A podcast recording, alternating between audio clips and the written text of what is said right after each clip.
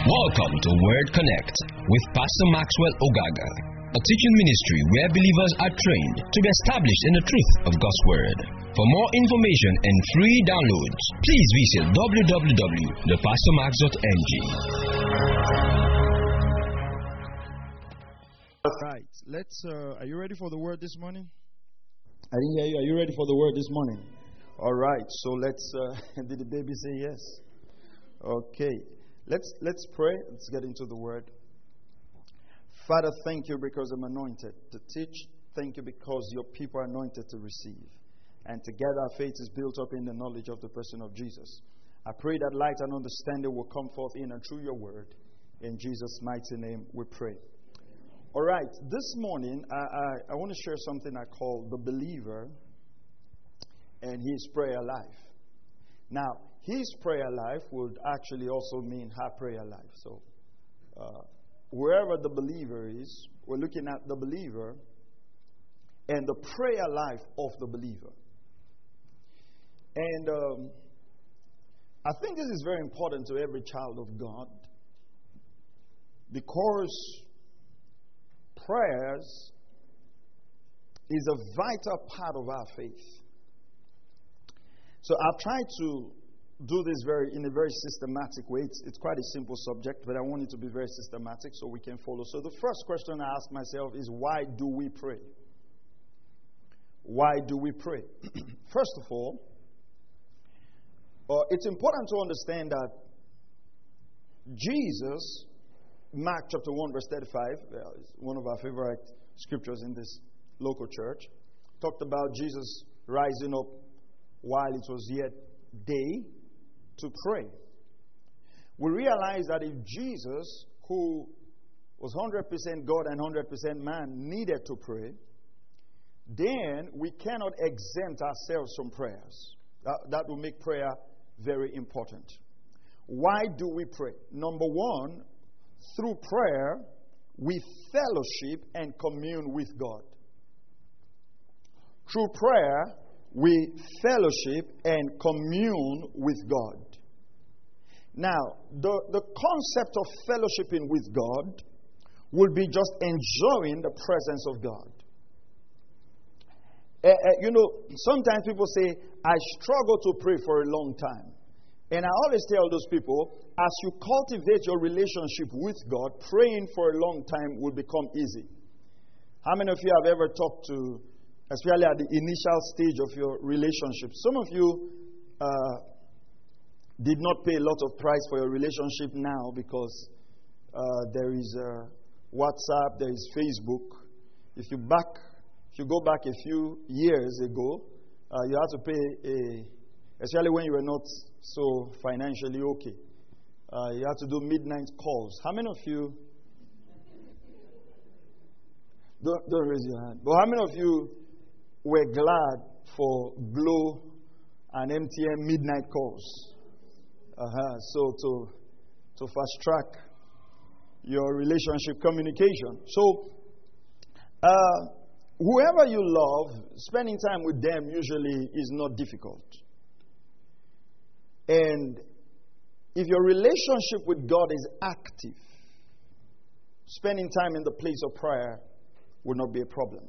So we pray so we can fellowship with God. Number two, through prayers, we enforce the will of God on the earth. Through prayers, we enforce the will of God on the earth. And I really think that people need to understand this that the will of God, pay attention, does not automatically come to pass the will of God does not automatically come to pass. You've got to cooperate with the will of God. Let me show you something. Acts chapter 12. Turn your Bibles with me to Acts chapter 12, and we're going to read a story from verse 1. Now, about that time, Herod the, the king laid hands. When they say laid hands, it didn't mean that he was praying for them, was seizing them to kill them on some who belonged to the church in order to mistreat them. So we realize that King Herod uh, got a hold of some people in the church to mistreat them. And he had James, the brother of John, put to death with a sword. So James, the brother of John, was killed by this King Herod. Right. Then, when he saw that he pleased the Jews, he proceeded to arrest Peter also. Now, it was during the days of the unleavened bread. Verse 4 When he had seized him, seized Peter again, he put him in the prison, delivering him to four squads of soldiers to guard him, intending that after the Passover to bring him out before the people. So Peter was kept in prison, in the prison, but prayer, but prayer for him was being made fervently by the church to God.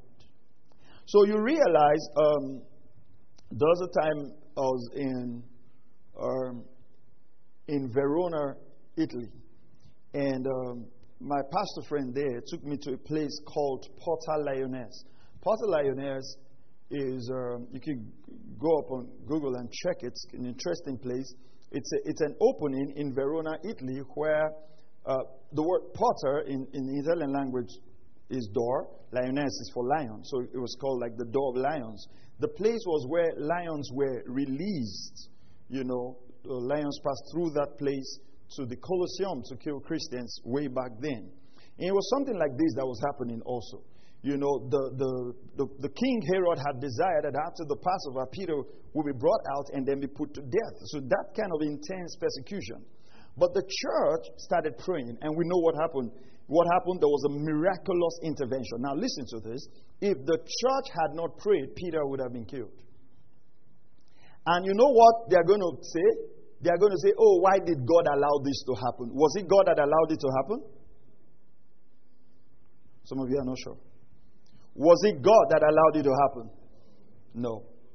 There are many things taking place in your life right now that you're blaming God but it's not God's fault. You are not using the authority that God has given to you. You realize that when James was killed and he saw that he pleased the people, what happened? He stretched his arm to reach Peter. Peter was not part of the plan. There are certain things the enemy will do in your life, and he sees you weakened, he stretches further. He stretches further. Just as righteousness grows, so wickedness also grows.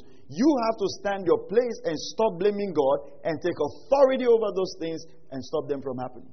How many of you realize that once you're sick somewhere and you just lie down a bit, the next thing they'll tell you, some of us have been going from one chemist to the other because the pain is always moving in our body. It moves from the head, now is some of you even describe that.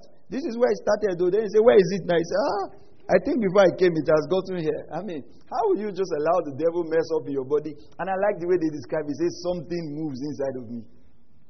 Take authority over that. You know, Wednesday we have healing school. I'm teaching you about authority over sickness and disease you can begin to accept certain things as normal. Some of you, when it rains, you start expecting your right eye to, to get swollen. Right? You just, you just expect it. Say, that was how I am. Who made you that way? Praise the name of the Lord. Come on, I say, who made you that way? See, that's what my mother told me. Your mother could have been wrong. You stay on the word. And I know there are some Christians today that say they're born again and they still forbid what they forbid in their town. We're not even talking to you this Sunday morning. We have your special class for you. You have authority over those things, and you need to exercise your authority. So they had to exercise their authority. So if you don't pray, the will of God will not come to pass. Write this down. Please write it down and don't ever forget it. The will of God does not automatically come to pass if believers don't cooperate with God. God's plan for your life will not automatically come to pass. And that's why if the enemy can keep you from praying, he is so excited. Praise God. Number three, what are we talking about? Why we pray. Am I right? Say amen, somebody. Okay. Number three, through prayer, we exert authority in the pla- in, in, in, we exert the authority that God has given to us and bring the Father's will to pass in our lives, families, and nations. Matthew chapter 9, verse 38. Matthew chapter 9 and verse 38. Matthew 9, 38. What does he say? He says, Matthew 9 38, he says, Therefore beseech or pray the Lord of the harvest to send out workers into his harvest field. Did you realize Jesus complained about the harvest? And he says, One of the things you need to do is to do what? Ask the Lord to send out workers into the harvest field. Now, let me ask you a question. If we don't ask the Lord to send workers into the harvest field, will the workers be sent? You see, the concept of God that we have is that God is just there doing his own thing, whatever he likes. Right? And that's why many of us have not appreciated the will of God because we feel like the will of God is God will just sit down and just say, Hello, patience. You are now a pastor, whether you agree or not. God doesn't work that way. And then you see some funny people tell some very funny stories that God called them into ministry, they didn't accept on time until, you know, their business collapsed, you know, their hair was now doing so, uh, their wife now died, three dogs now died. Then I said, God is enough. God, God, what's that? What's that nonsense? You were in disobedience and you allowed the door for the enemy to come into your life. God is not trying to kill your wife to get you to preach the gospel. He's not the one who kills, steals, and destroys. You were disobedient and you opened the door. We must realize that we can open the door for the enemy to come into our life and we blame it on God if we're not rightly taught. And stop sharing the testimonies of your disobedience as, as something that was like God was looking for this special striker he needed to sign from your village. If not, he will not win the Champions League. Like it was you, it had to be you. No. Just put the testimony right. Praise the Lord. I was disobedient when I heard the voice of the Lord, and I opened the door for the enemy, and this happened until I became obedient to the Lord and put a stop to that. The scripture says, Do not give a foothold to the devil. You can give a foothold to the devil when you are disobedient. Are we together on this? All right. Matthew chapter 6, verse 10. So we have to ask the will of God to come to pass. Matthew 6 10 verse, verse, verse um, 9 says, Pray then in this way Our Father who is in heaven, hallowed be your name. What did he say you should say? What did he say you should say, church? Talk to me. Your kingdom come. What's going to happen? Your will be done on on earth as it is where? So the will of God is in two, two realms. What realms are they? Heaven. And what's the, the next realm? Earth. Which realm are you? Okay. You're in both. All right. You're seated with Christ in the heavenly places, so you're there. You're also on the earth realm. But you've got authority on the earth realm. God's got authority in the heavenlies. You cooperate with God. That's why whatever God does, He does through His sons. You cooperate with God to cause that will to come to pass on the earth. If there's something going on in your street that you do not like, you take authority over it. Are you hearing what I'm saying? Don't just don't just walk past and you say, ah, they can drink in this street. No, no, no, don't do that. Don't do that. Yeah? I remember one time they opened the, where we're staying in the Rosicary, then they opened a, a beer parlor close to us. So every time I passed the place, I spoke over it. Every time I passed the place, I spoke over it. Well, he didn't do well. Yeah. Because that, that was people's husband coming to spend money. You know, some of you still go there. Instead of spending time with your wife, you're there drinking, drinking and telling stories that have no ending. Say, don't worry, we'll continue tomorrow. Say, it's true, I'll see you at 8 o'clock. Stories that have no ending. Talking about coup that took place in 1977. All right, so you have authority. If drugs are much in your street, you take authority over it. That street is your sphere of influence. Are you hearing what I'm saying? You have authority over it. Don't complain over what you don't like. You take authority over it. Speak over it. Learn to speak, learn to use your authority. So we pray so that the will of God, which is in heaven, established in heaven, is executed on the earth. Amen. Every time I, am going, I'm on the road and there's an accident scene and I pass an accident scene, I'm not going, hey, I hope somebody has not died, though. And then, you know the next thing, right? You just, just start blaming the government. Even if it is in Europe, you call uh, 999. Is it 999 or 911 or 119? 911, okay. You know, you call 911, they will, that's not the time. People's life at stake.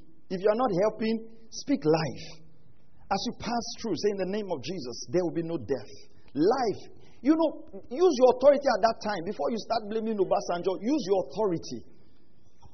We, believers, and I'll talk to you about that. Believers must learn to exercise authority. Speak at that moment. Say in the name of Jesus, no life is lost. Ministry angels are released. In the name of Jesus, there will be no death.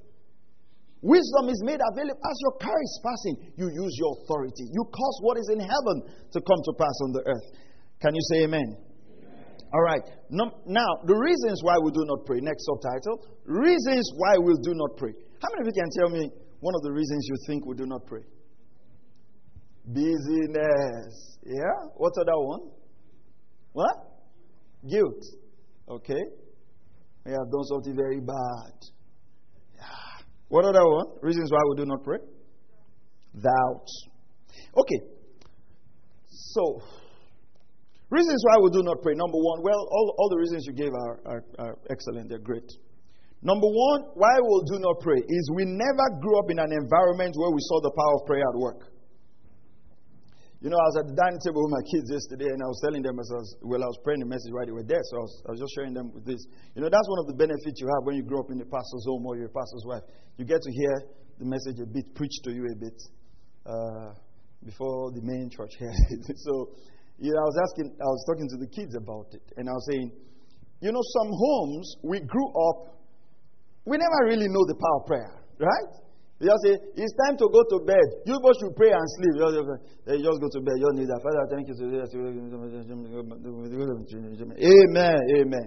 And I there is money. Children thank the Lord, before, and they even see you. You pray while you are beating them. Father, in the name of Jesus, teach children go to school. Nothing will happen to them. You keep them. Amen. You go to school. Then when you are traveling, you now remember. Even the driver. Say, somebody should pray for us.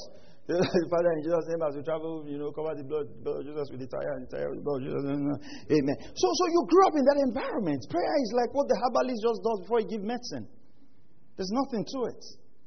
So unconsciously, you've grown up to just see prayer is something you do, and so that's why you hear you when you ask people, "Have you prayed today?" Say, "I prayed in the morning." To them, it's done. There's no life to it. And so I was telling my kids, well, you don't have that experience because they have been there when them, the kids and the mom believe for something. And that's why, you know, they've seen prayer work. Who will be believing for something can be as little as something, little as anything.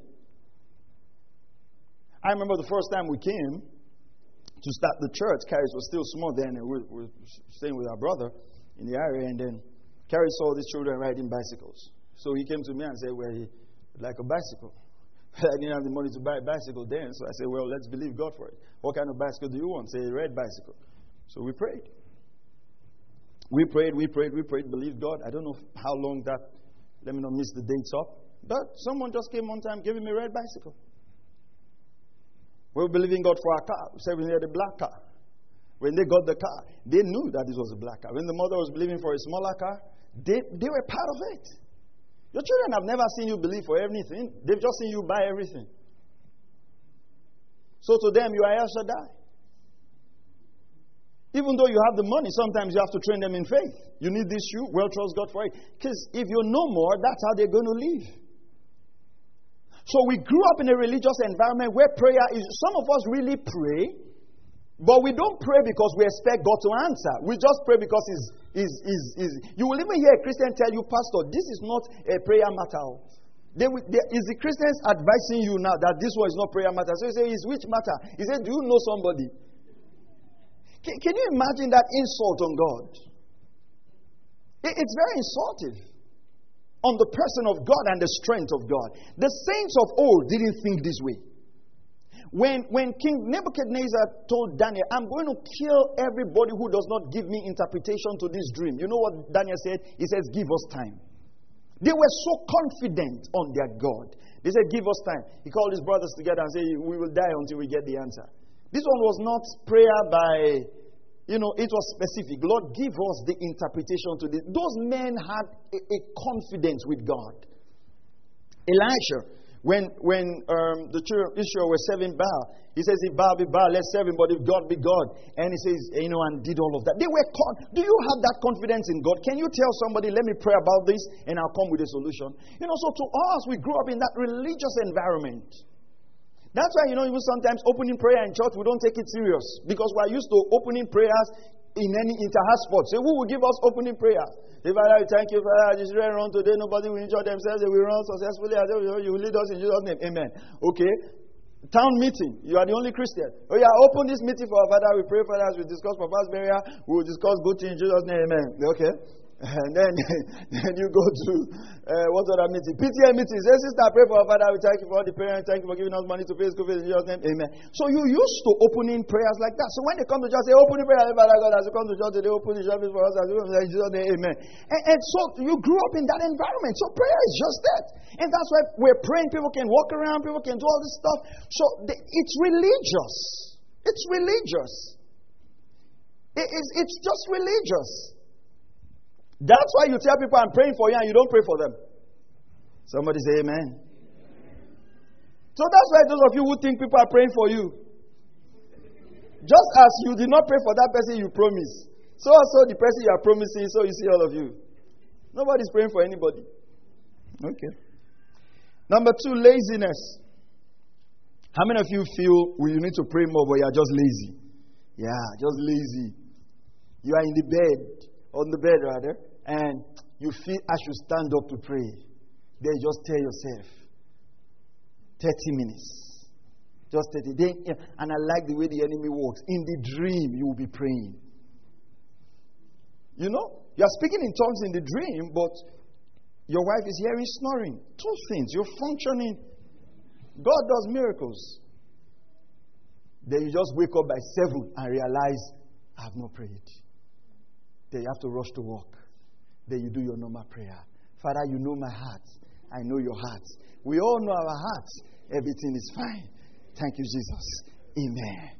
What, what do I even know that I want to pray? Who am I to call your? You start all those, all those. Who am I to call on your holy name? You, you, you know, you have not prayed. Eh? Then all through the day, like we said, busyness. You get busy, busy, busy. Then you just come and I say, Father, thank you. Then you now start primary school prayer. Some have bed, they cannot sleep. Some have sleep, they cannot snore. And then, and you are gone. That day is gone, and there are believers who can be like that for years.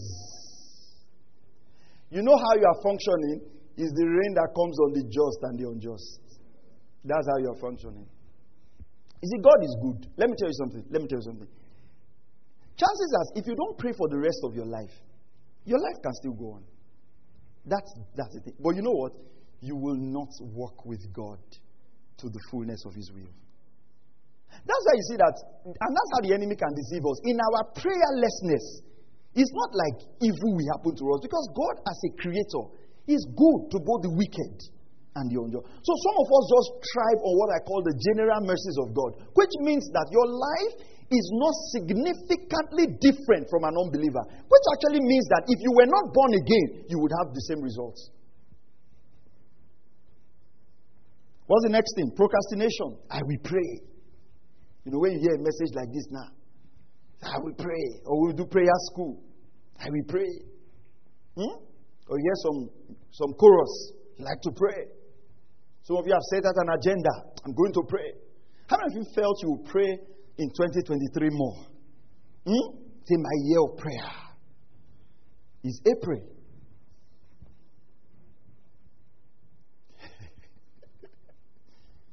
hey, I'm telling you. And you know why people who say they can't pray, when certain bad things happen, hmm? they are in the hospital, or someone close to them is passing on, you see that they can pray. Oh, they can pray. Nothing inspires believers to pray like trouble. You see, all the prayer for Nigeria have stopped after election results have come out.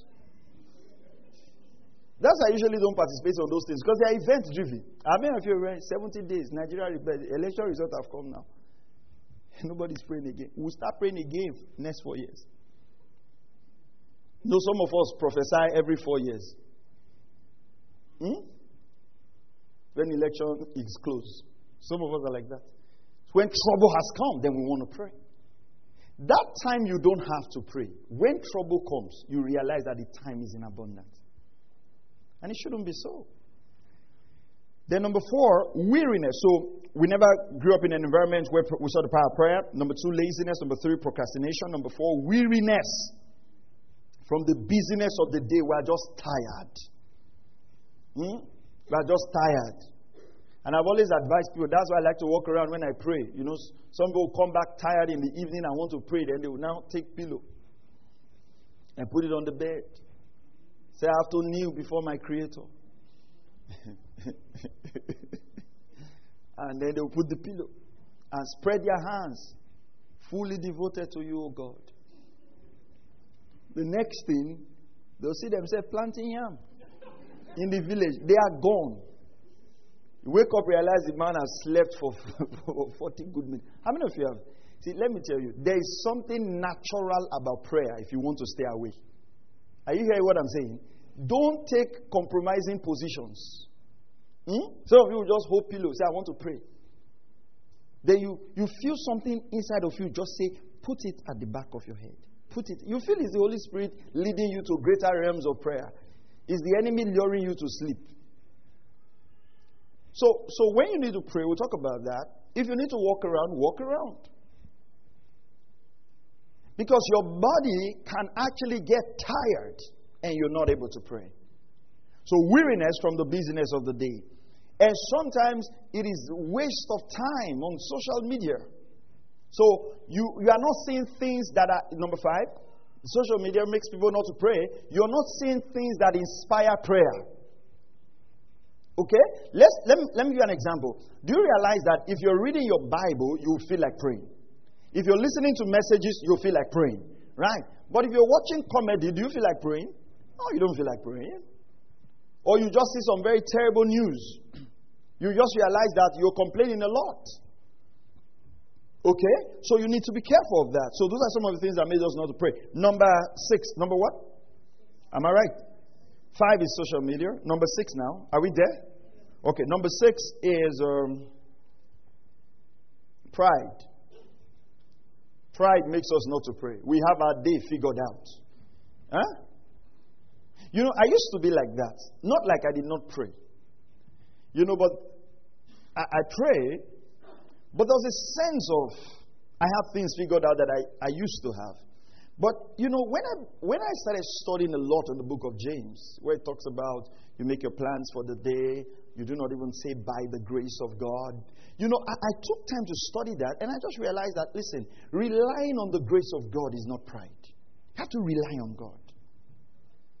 You know, there are so many things in our life we think we have figured out, and before you know, right before our eyes,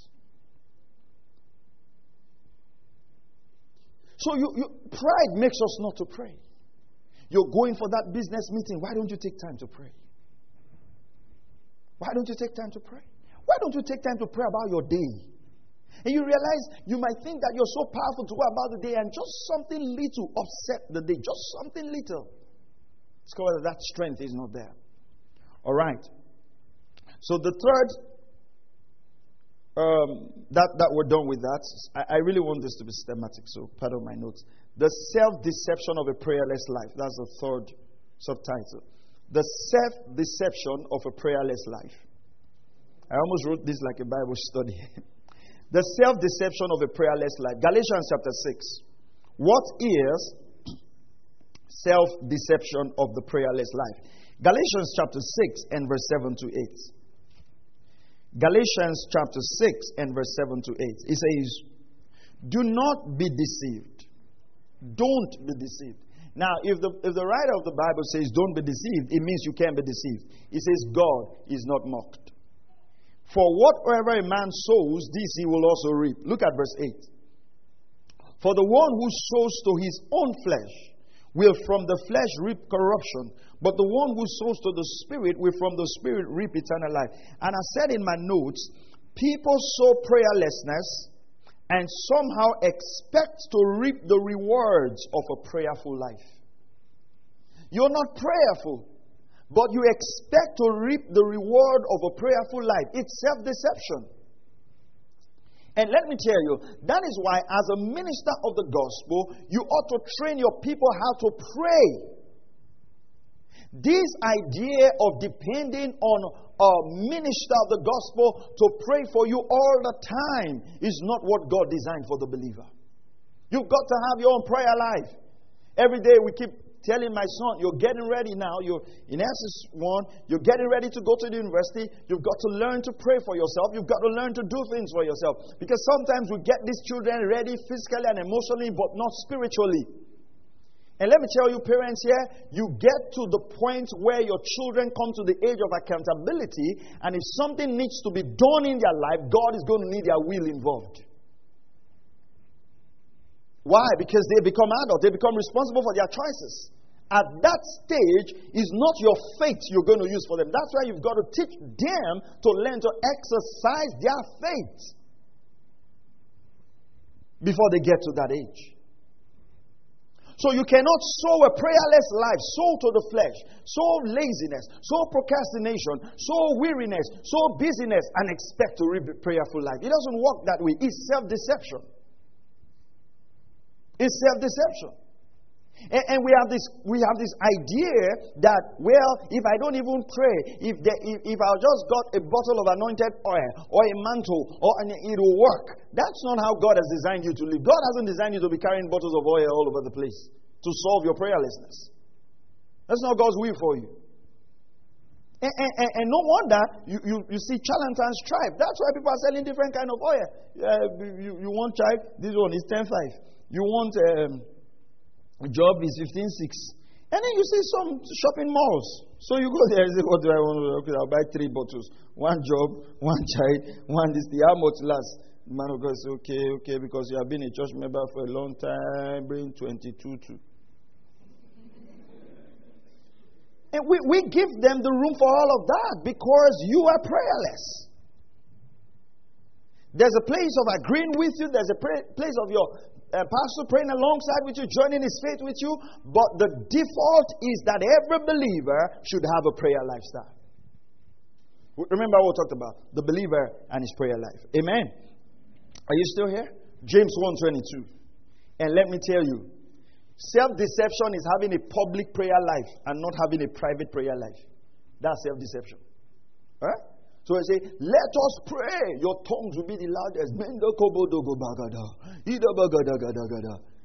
But when you get home, can't pray.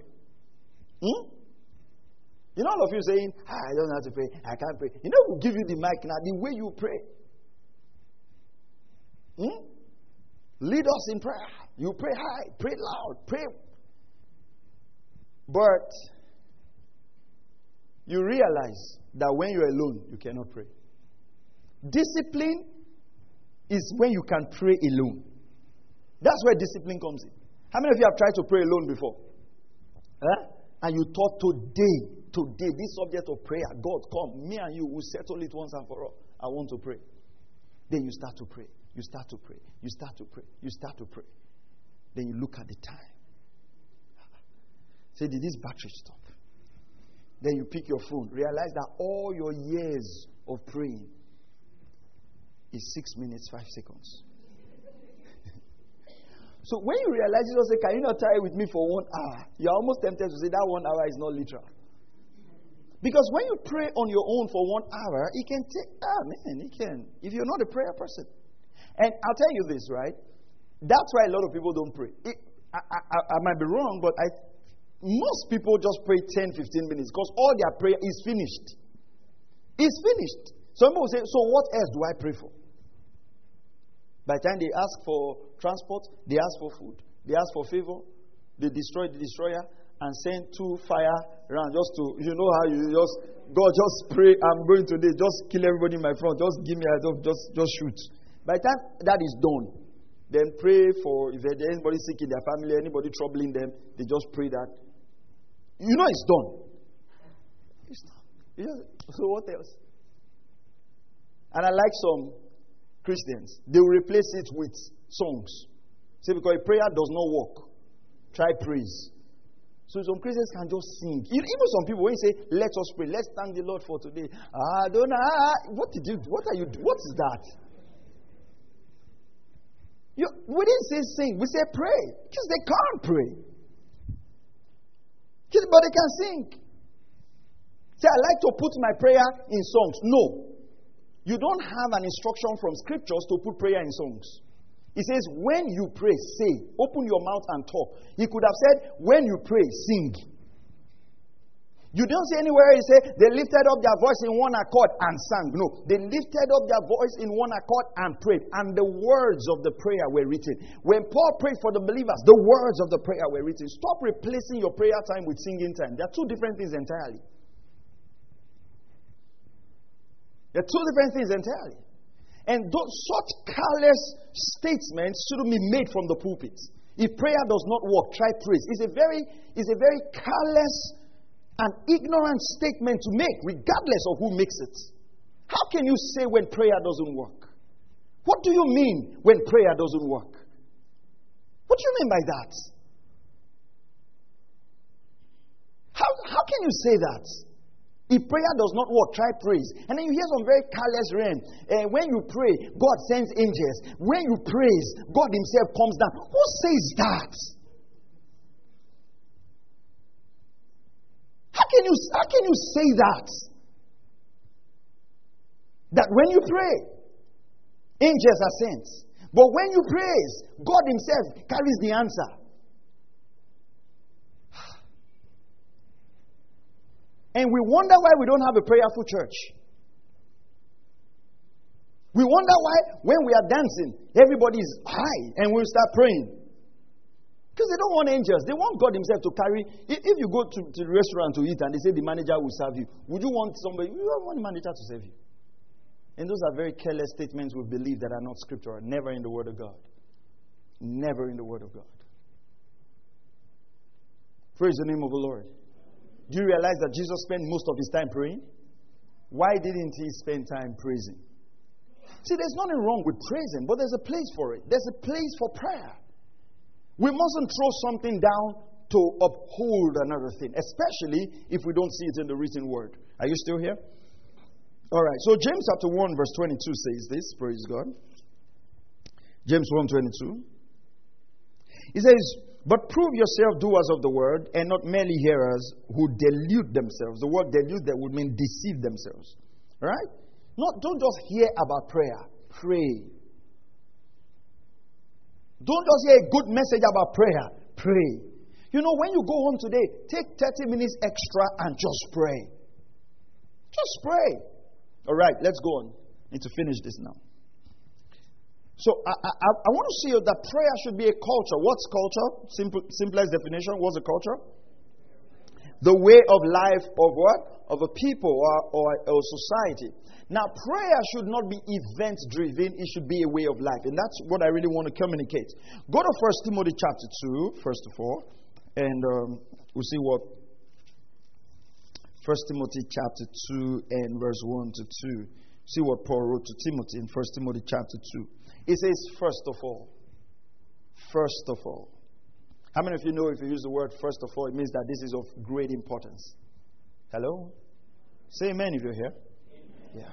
First of all, then I urge that entries, entreaties and prayers, petitions, and thanksgiving be made on behalf of how many men? I didn't hear that. On behalf of how many men? Can you see Paul? Paul says that to Timothy. Say, first of all, put these as priority. Let petitions and thanksgiving be made on behalf of all men. You know the reason why we cannot, we find it difficult to pray? We have been taught self centered prayers. So all your prayers are about yourself. You're not praying for cities, you're not praying for nations, you're not praying for uh, the kingdom of God. You're not, no, just yourself, just some extra money. Hmm? or your husband, or your wife, or your children. You know, the version of Christianity we've been raised with is a very selfish version. He's not bothered about any other person. That is why even in the house, you can see selfish Christianity being practiced. Someone will be praying in the house and say, I don't care. Even if it's my wife, I don't care.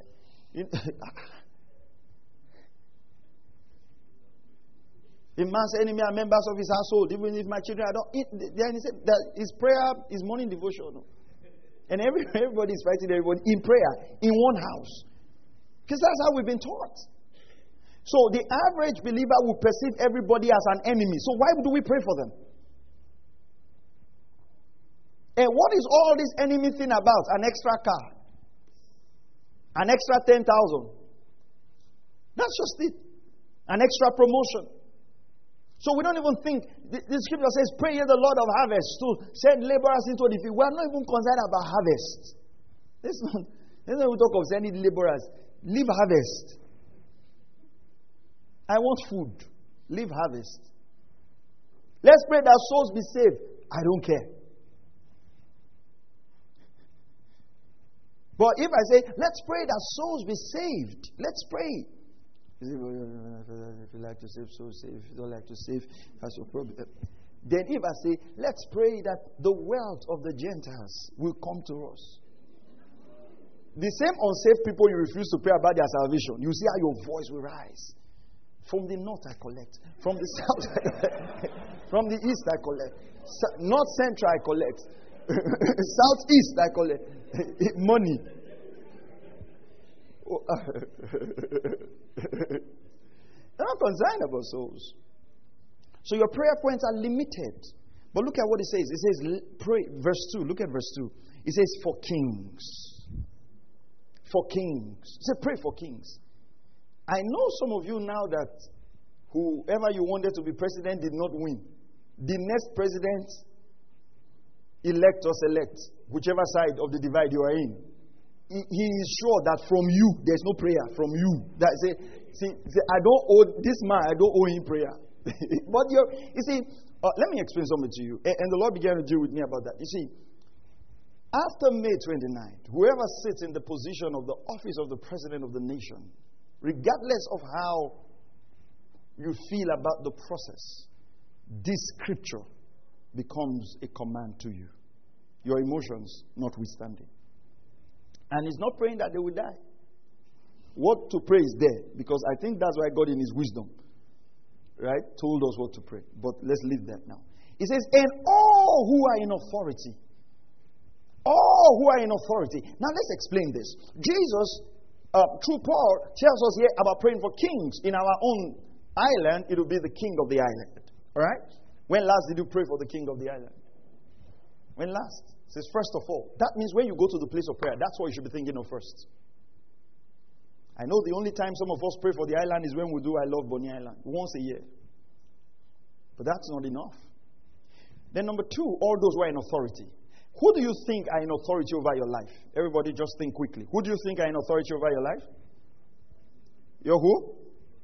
Say, Vice President, don't worry, don't go to the arms of government. Let's just but, you know, all those arms of government. Let's leave arms of government. Who do you think is in authority over your life? Your parents in authority over your life. So you've got to pray for your parents. Not only when they are sick, you should pray for them every day. If I don't like my father, pray. She just didn't put your, feel, your leg. My mother is a very wicked woman. Draw the wicked long. When you are done, at the end of D. That's more reason you need to pray. You see, that's the more reason more prayers need to be offered to reduce that wickedness. Pray for those in authority. If you are married, who will be in authority over your life? Your husband? Okay.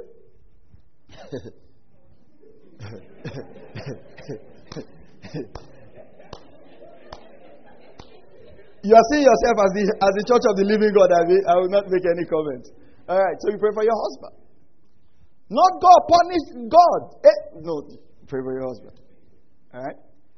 Would your boss be an authority over you? So you owe your boss prayers. Right? Would your supervisor be an authority over you? Can you see that you now have a lot of people? In this one verse, you already have a lot of people. So as you look up, anybody above you like that, except God, pray for them. First of all, you have not even prayed for yourself.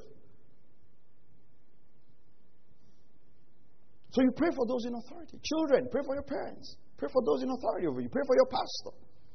Right? If you're in a zone, your zonal leader, pray for them. If you're in a department, your departmental head, pray for them.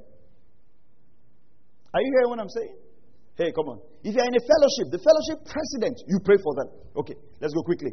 So that so that we may lead a tranquil and quiet life in all godliness and dignity. So the Bible is telling us that the, our prayers for these people affect the way we live. Now go on to verse. Let me just say that quickly. 3. Go to verse 3 quickly. This is good and acceptable in the sight of God our Savior. It's a good thing, it's acceptable. Then he says, Who desires that how many? All men be saved and to come to the knowledge of the truth. So that's the priority of the prayers. Okay. So, how many of us pray for kings? How many of us pray for those in authority?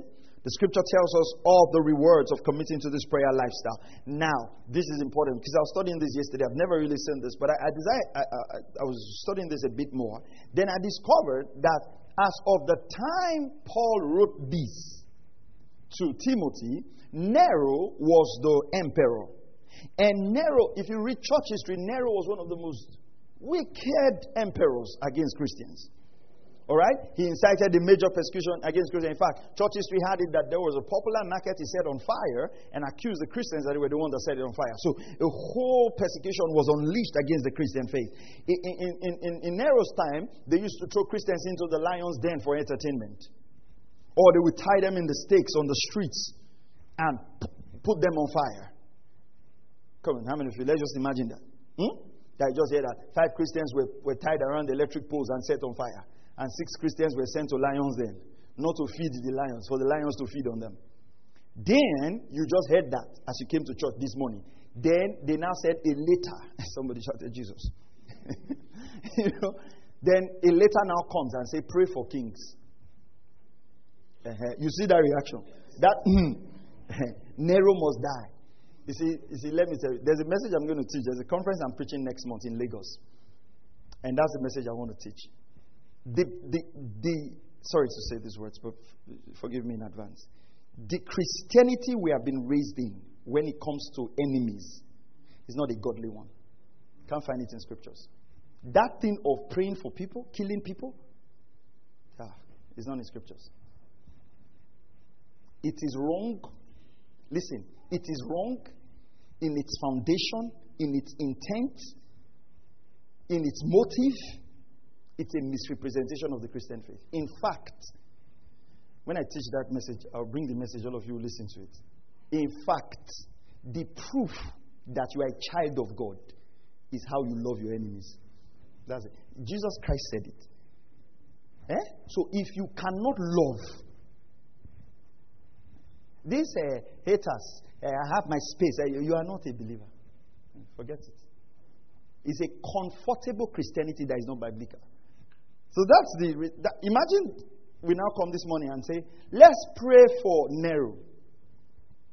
How many of you know what you are going to pray? Ah. As you are born Christians, your children will be born.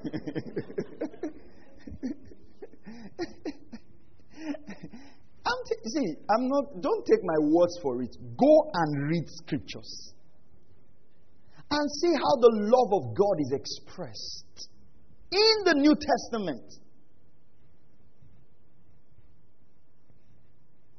Do you know when, when they were flogged in the book of Acts? I really want to finish this message. They were flogged in the book of Acts. They counted it a great thing to be flogged for the Lord. Oh, glory to God. Imagine you come to church this morning and say, How are you? Say, Were you flogged? Say, Yes. Say, Wow, I was flogged too. yeah, they flog some of you coming to church this morning. You won't come again. Just saying, What's up? Pastor, we need to talk. Every time I'm coming to church, they're flogging me. you know, but but when they prayed, imagine they flogged like ten of us when we came to church this morning. With ma- and you know those flogging is not. huh? You know it's not flogged. Oh, have you? You know when they whipped Jesus? you know he felt it. Oh, you're thinking they flogged Jesus, then he just put supernatural power and just said, flog. No. Before Jesus shouted, Eli, Eli. they didn't even put it in English word. The translators were, so, before Jesus shouted like that, My God, my God, why have you forsaken? You think Jesus was just fulfilling prophecy? The man was whipped. He didn't know where my God, my God. came out. You know why I'm praying that if it is God's will, they should take the cup. They flogged the uh, they, they flogged him like a criminal. They didn't flog him like your savior. Do you understand? They brought two thieves and said, Which one do you want us to free? They said, Give us Barabbas. So Jesus was treated like a criminal. So they, they flog, and those people were trained to flog. That was their, their, their area of grace. They flogged him, peeled his flesh off, blood dripping. When he started a lie, lie, lie, you thought he was speaking in tongues. The man was hollering. My God! and he flogged you like that. Hmm? Paul said he flogged him 49 times. You know, is this Christianity we are playing with? You know, that's why, you know, when you talk about heaven, when you go to heaven, there's nobody that will give you space. Because your Christianity and their Christianity are far apart. Let's leave that one. They flogged them. They came to church. What did they pray? They said, Father, grant us boldness that we might preach the gospel. They prayed for boldness to go and do the same thing that they were flogged for. Did you see the prayer point? Imagine they flogged like 10 of you now. We now come and say, um, Pastor Mary, come and lead us in prayer. And you were, you were flogged because you preached the gospel. And I said, let's lift up our hands and pray that God we give them boldness to preach. So say because they did not flog her. It is because they did not flog her. If they have flogged her, she will know that they, you know, people you realize that. You realize that you realize that in that prayer, they never mentioned the people who flogged them. There was no animosity in their heart. Rather, they prayed for themselves. They said, Grant us boldness and signs, wonders, and miracles, that through the hands of your apostles there will be signs. And the place was shaken. God was pleased with that prayer. Today, we pray to kill enemies. We are the ones that shake. That, that, that is not the place shaking. We, we shake. We do the shaking, not God coming down. Listen to me, child of God. That doctrine needs to be investigated and thrown out of the body of Christ. It's not biblical. And I challenge you to go search the scriptures. And listen to me. Walk on your heart. That thing that desires for people to pass on so you can be blessed is satanic, is wicked, is not of God. The soul of people should be of more concern to you than the next car you drive. That's what makes you a believer. And I say, but if they have gang up against me, leave, leave all those things. Leave all those things. All these things you are saying they gang up against you now is poverty. Are you hearing what I'm saying? You realize that all those ones you are saying that they gang up against you. If you come to church this morning, I give you a check for 10 million. You discover that the gang has, has disappeared. Leave those things. If we are poor, we are poor. Let's admit that we are poor and trust God to bless us. Leave all those ganging. Are you, are you hearing what I'm saying? All right, okay then. Let's look at Daniel. Let me leave that. Let's look at Daniel. Come on, are you still here? So, in the midst of that wickedness, he said, first of all, pray for kings. The reason I'm saying is listen, our prayer life, the maturity of our prayer life is in how we pray for those that offend us. And, and, and that's where maturity comes in. That's where maturity comes in. And like I said, I challenge you, don't just take my words from it. Go through the scripture. Search the scripture. Search the scripture independent of whatever you've been taught. Read the Bible. Two examples I'll give you quickly. Do you realize on the cross, after all this description we've done, what did Jesus say about those that persecuted him? Come on, what did Jesus say? Father, forgive them, for they know not what they're doing. Someone say, eh, That is Jesus. I am not Jesus. Are you Jesus? No, I'm not. But how many of you know what Stephen prayed? Come on, Stephen. Do you realize Stephen was not a disciple of Jesus? Was not one of the 12 apostles, right? So, so Jesus was here, prayed these on the cross. His disciples captured that. They got Stephen born again. They taught Stephen. You remember Act chapter 6? Act chapter 4, committed to the apostles' doctrine. He heard the teachings of Christ so much that when the same thing happened to Stephen many years after Christ died, Stephen prayed the same prayer that Jesus prayed on the cross. That's discipleship. He says, Do not lay this charge against them. That's how you realize that the scripture says, and his eyes were open and he saw heaven. Jesus standing. It's like, well done, boy. That's it. You made it. You live the life. And remember, this prayer was with stones touching his head. You know, to die by stones is because you see it coming like this. And you know, they were not stoned, they were stoned like criminals. And in the midst of that pain, he says, Father, forgive them. That is Stephen, that's not Jesus. Can you see, can you see the heritage of the Christianity that we have? Today you have believers who cannot forgive. Huh? They cannot forgive. You, you didn't stone them. Cannot forgive. I heard you call my name. I heard you call my name. Be calling my name. I recorded it somewhere. Keep recording. Hmm? Hurts. Unforgiveness. That's why there's no urge to pray. Your heart is filled with bitterness. So all you just want God to do for you is to give you money, to bless you, so that people will know that you is, is to prove. Nothing, nothing else, nothing else about so winning. No, you want to just show people that God is good and is good to only you. Then you hear things like, I can forgive, but I cannot forget.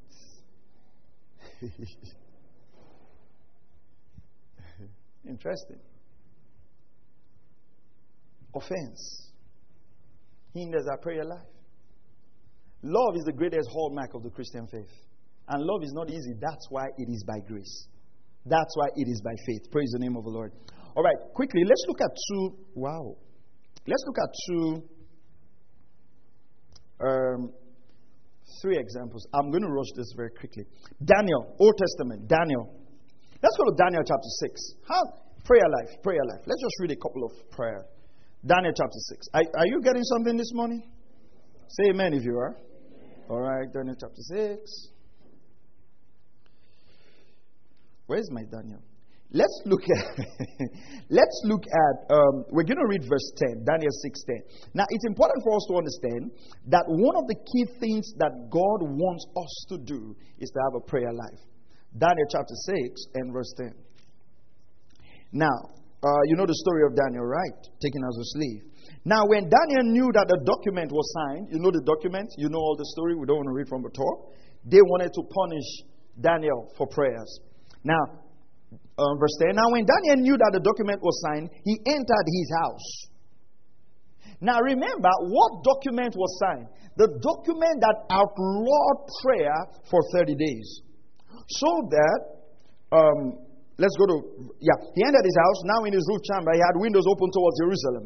And he continued. Everybody say, continued. He continued kneeling on his knees three times a day, praying and giving thanks before his God as he had been doing previously. Ah! Three times a day, Daniel prayed as a commissioner in Babylon. The scripture says, as he had been doing previously. He had a culture of prayer. He had a culture of prayer. Praise the name of the Lord.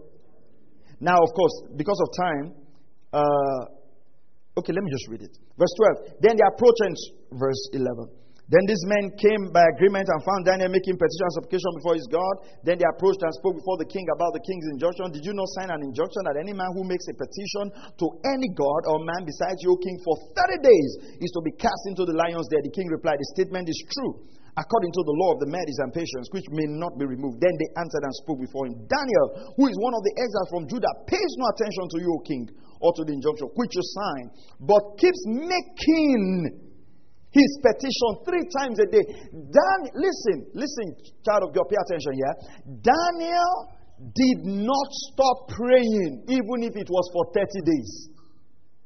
Do you know we could have as well said, Well, it's just 30 days. After 30 days, I can resume prayer. Daniel could not afford a day without prayer. Some of us can go 30 days and no prayer. And yet we want to do exploits. You know, when we read the book of Daniel, we go quickly. They that know their God shall be strong and shall do exploits. We jump verse 6. We want to do exploits. Three times a day. They signed the law. It didn't move him. Say, you can't pray for 30 days. Daniel, that was not his concern. He knelt three times and prayed as he has been doing previously. I said this very quickly. Daniel prayed three times a day. How many times a day do you pray? Yeah, three times. Three times. He prayed three times a day. Do you have prayer times? Number two, Daniel could not stop praying for 30 days. He did not take a month break from praying. Number three, he had a specific time. He had a specific schedule. He had such a specific schedule that everybody that was working with him knew. Do people know that you are a prayer person? Your, does your wife know that you pray? Do your children know that you pray? Do your co workers know that you pray? His co workers knew that he was a man of prayer. Are there times you are not available because you're praying? Or your prayer life is secret. Let me tell you, if you say your prayer life is secret, most, the, most chances are you don't have a prayer life. If you are a praying person, someone close to you should know this man prays. This woman prays. Have your children ever caught you praying? Have your wife ever caught you praying? Or you delegate prayer to you both should pray, I'm coming. Have your children ever watched you kneel down and pray? Have they seen you pray in tongues? You know, some of you, the first time your children will hear you pray in tongues, they, they will think you're acting a skit. Because they've never seen you spiritual. They, they knew Daniel was a man of prayer. They said, listen, if we want to get Daniel, it is in his prayer life. Let me ask you this. What are you busy with in your life that you cannot pray? What is it? Then how far have you gone with your business? How far? You are now the richest man in the world, Abby? Or you are the wealthiest man? Or you are the. Wait, how far have you gone that you cannot pray? You have time for every other thing. You have time for party. You have time for this thing. You have time every other thing except what God requires of you. Hmm? This Sunday afternoon is free now. You go back. From one channel to another, from one channel to another. Every actress that dies, you know. Say, hmm, this actress have died though. Say when? March 12, 1942. Every movie. When people are confused about movies, you are the one they call. You know the actor. Say, tell me one part from the movie. Say, did he wear yellow? Say, yeah. Did he shoot like this? Say, oh, don't worry. You, you, your head is full. When you are praying now, no scriptures. It's Father, I thank you. Father, I thank you. Thank you for thanking us. Uh, we thank everybody because you thank us and we have thanked you so that we thank everything. You know my mind. I cannot really express it. Then you just enter songs. You are the most high. You're sure. Pray. Say something. yes, I singing. Some of you don't even, don't even attempt to sing. You now play music with Bluetooth and then you are dancing. Say, Father, I'm giving you a dance on free. Don't, you are doing weight loss. Just say you want to slim down. Don't say you are giving God a dance offering. Then by the time you are done, you now rush to be true. Then you are checking yourself in the mirror. You just pray though. The offering is checking yourself in the You are losing weight. Don't, don't be playing with God. You are losing weight.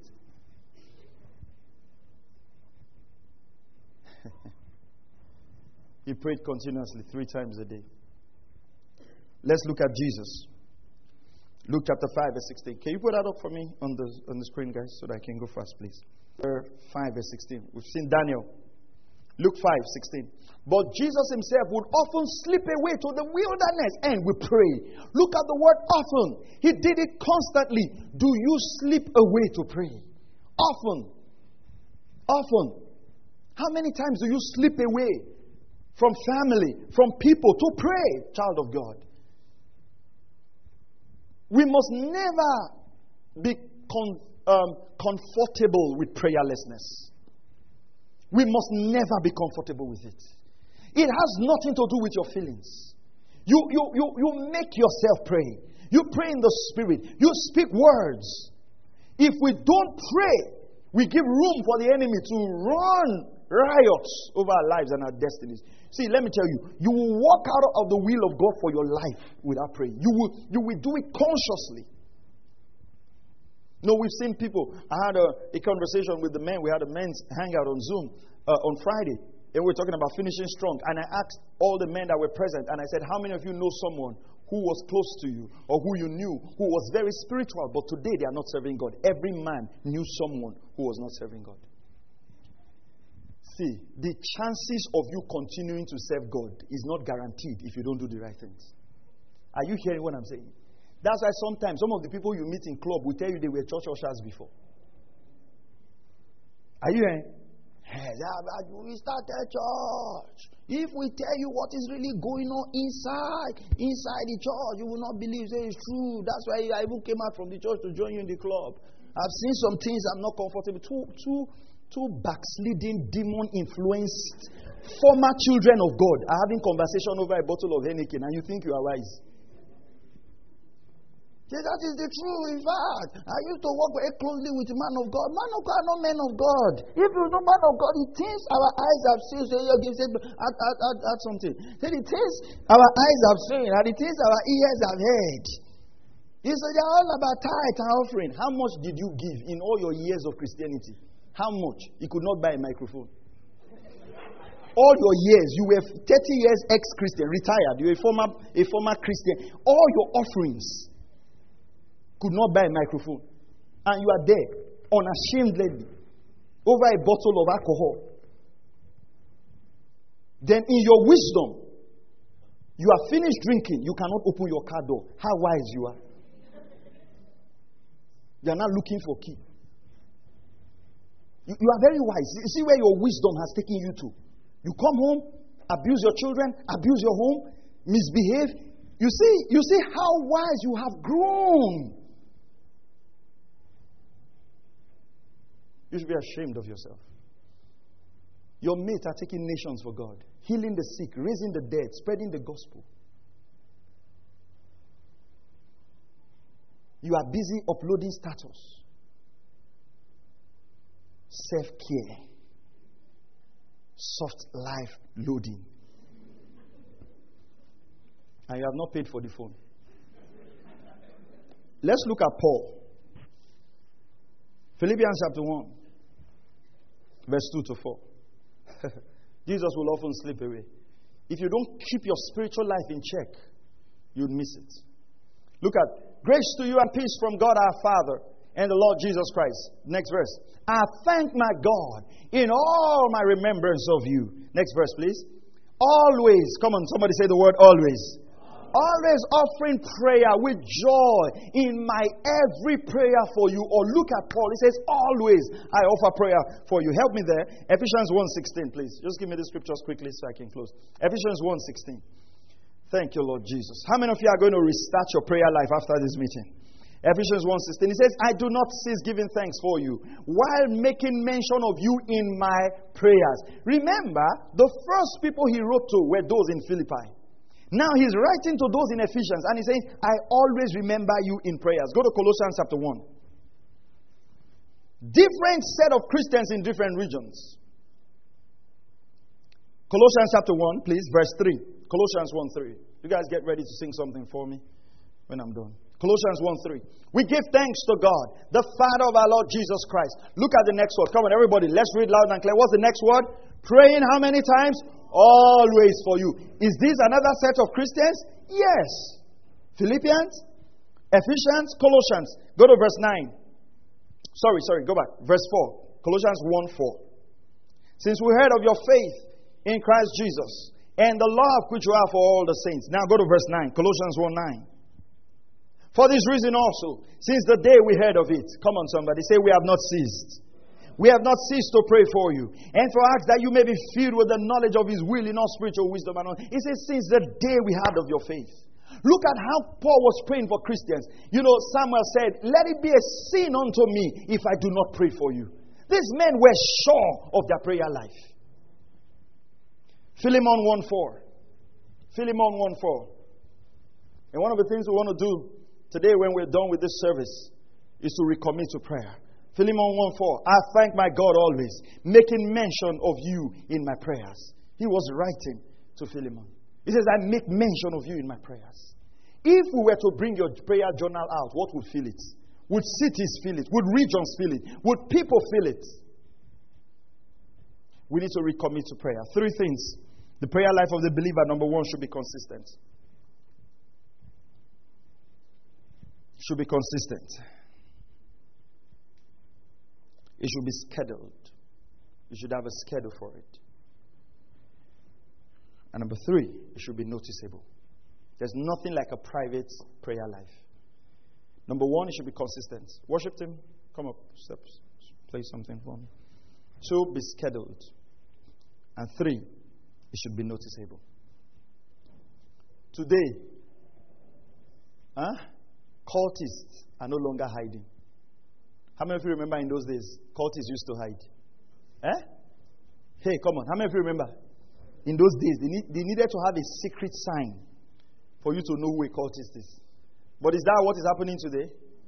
So why should we hide? Why should Christians hide? Why should you hide your prayer life? Today, sacrifices are not hidden. Why should you hide your sacrifice of prayer? Saints, something needs to be restored.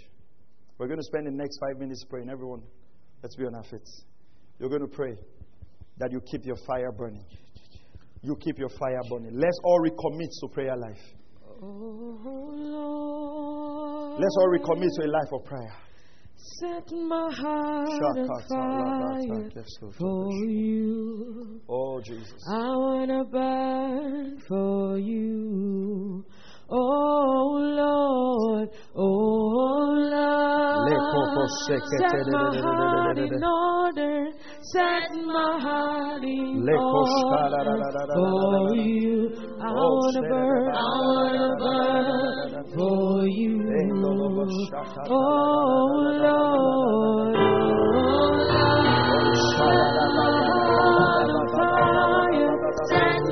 Pray, pray, pray. Don't sing with them. Pray. Just pray, pray.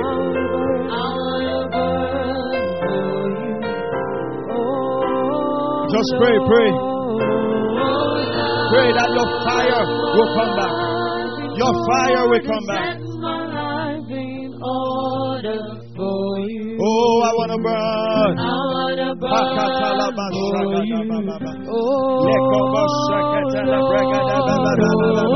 burn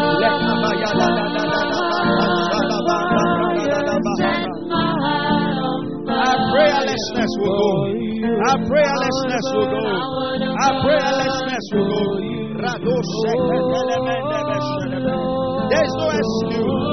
There's no excuse. There's no excuse. There's no excuse.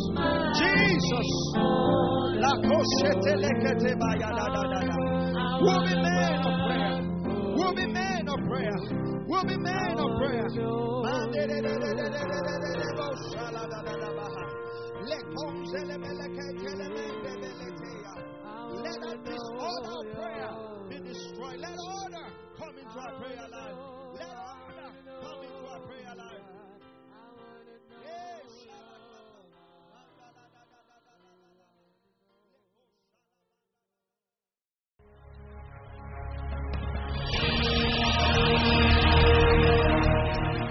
Thank you for listening to Word Connect with Pastor Maxwell Ogaga.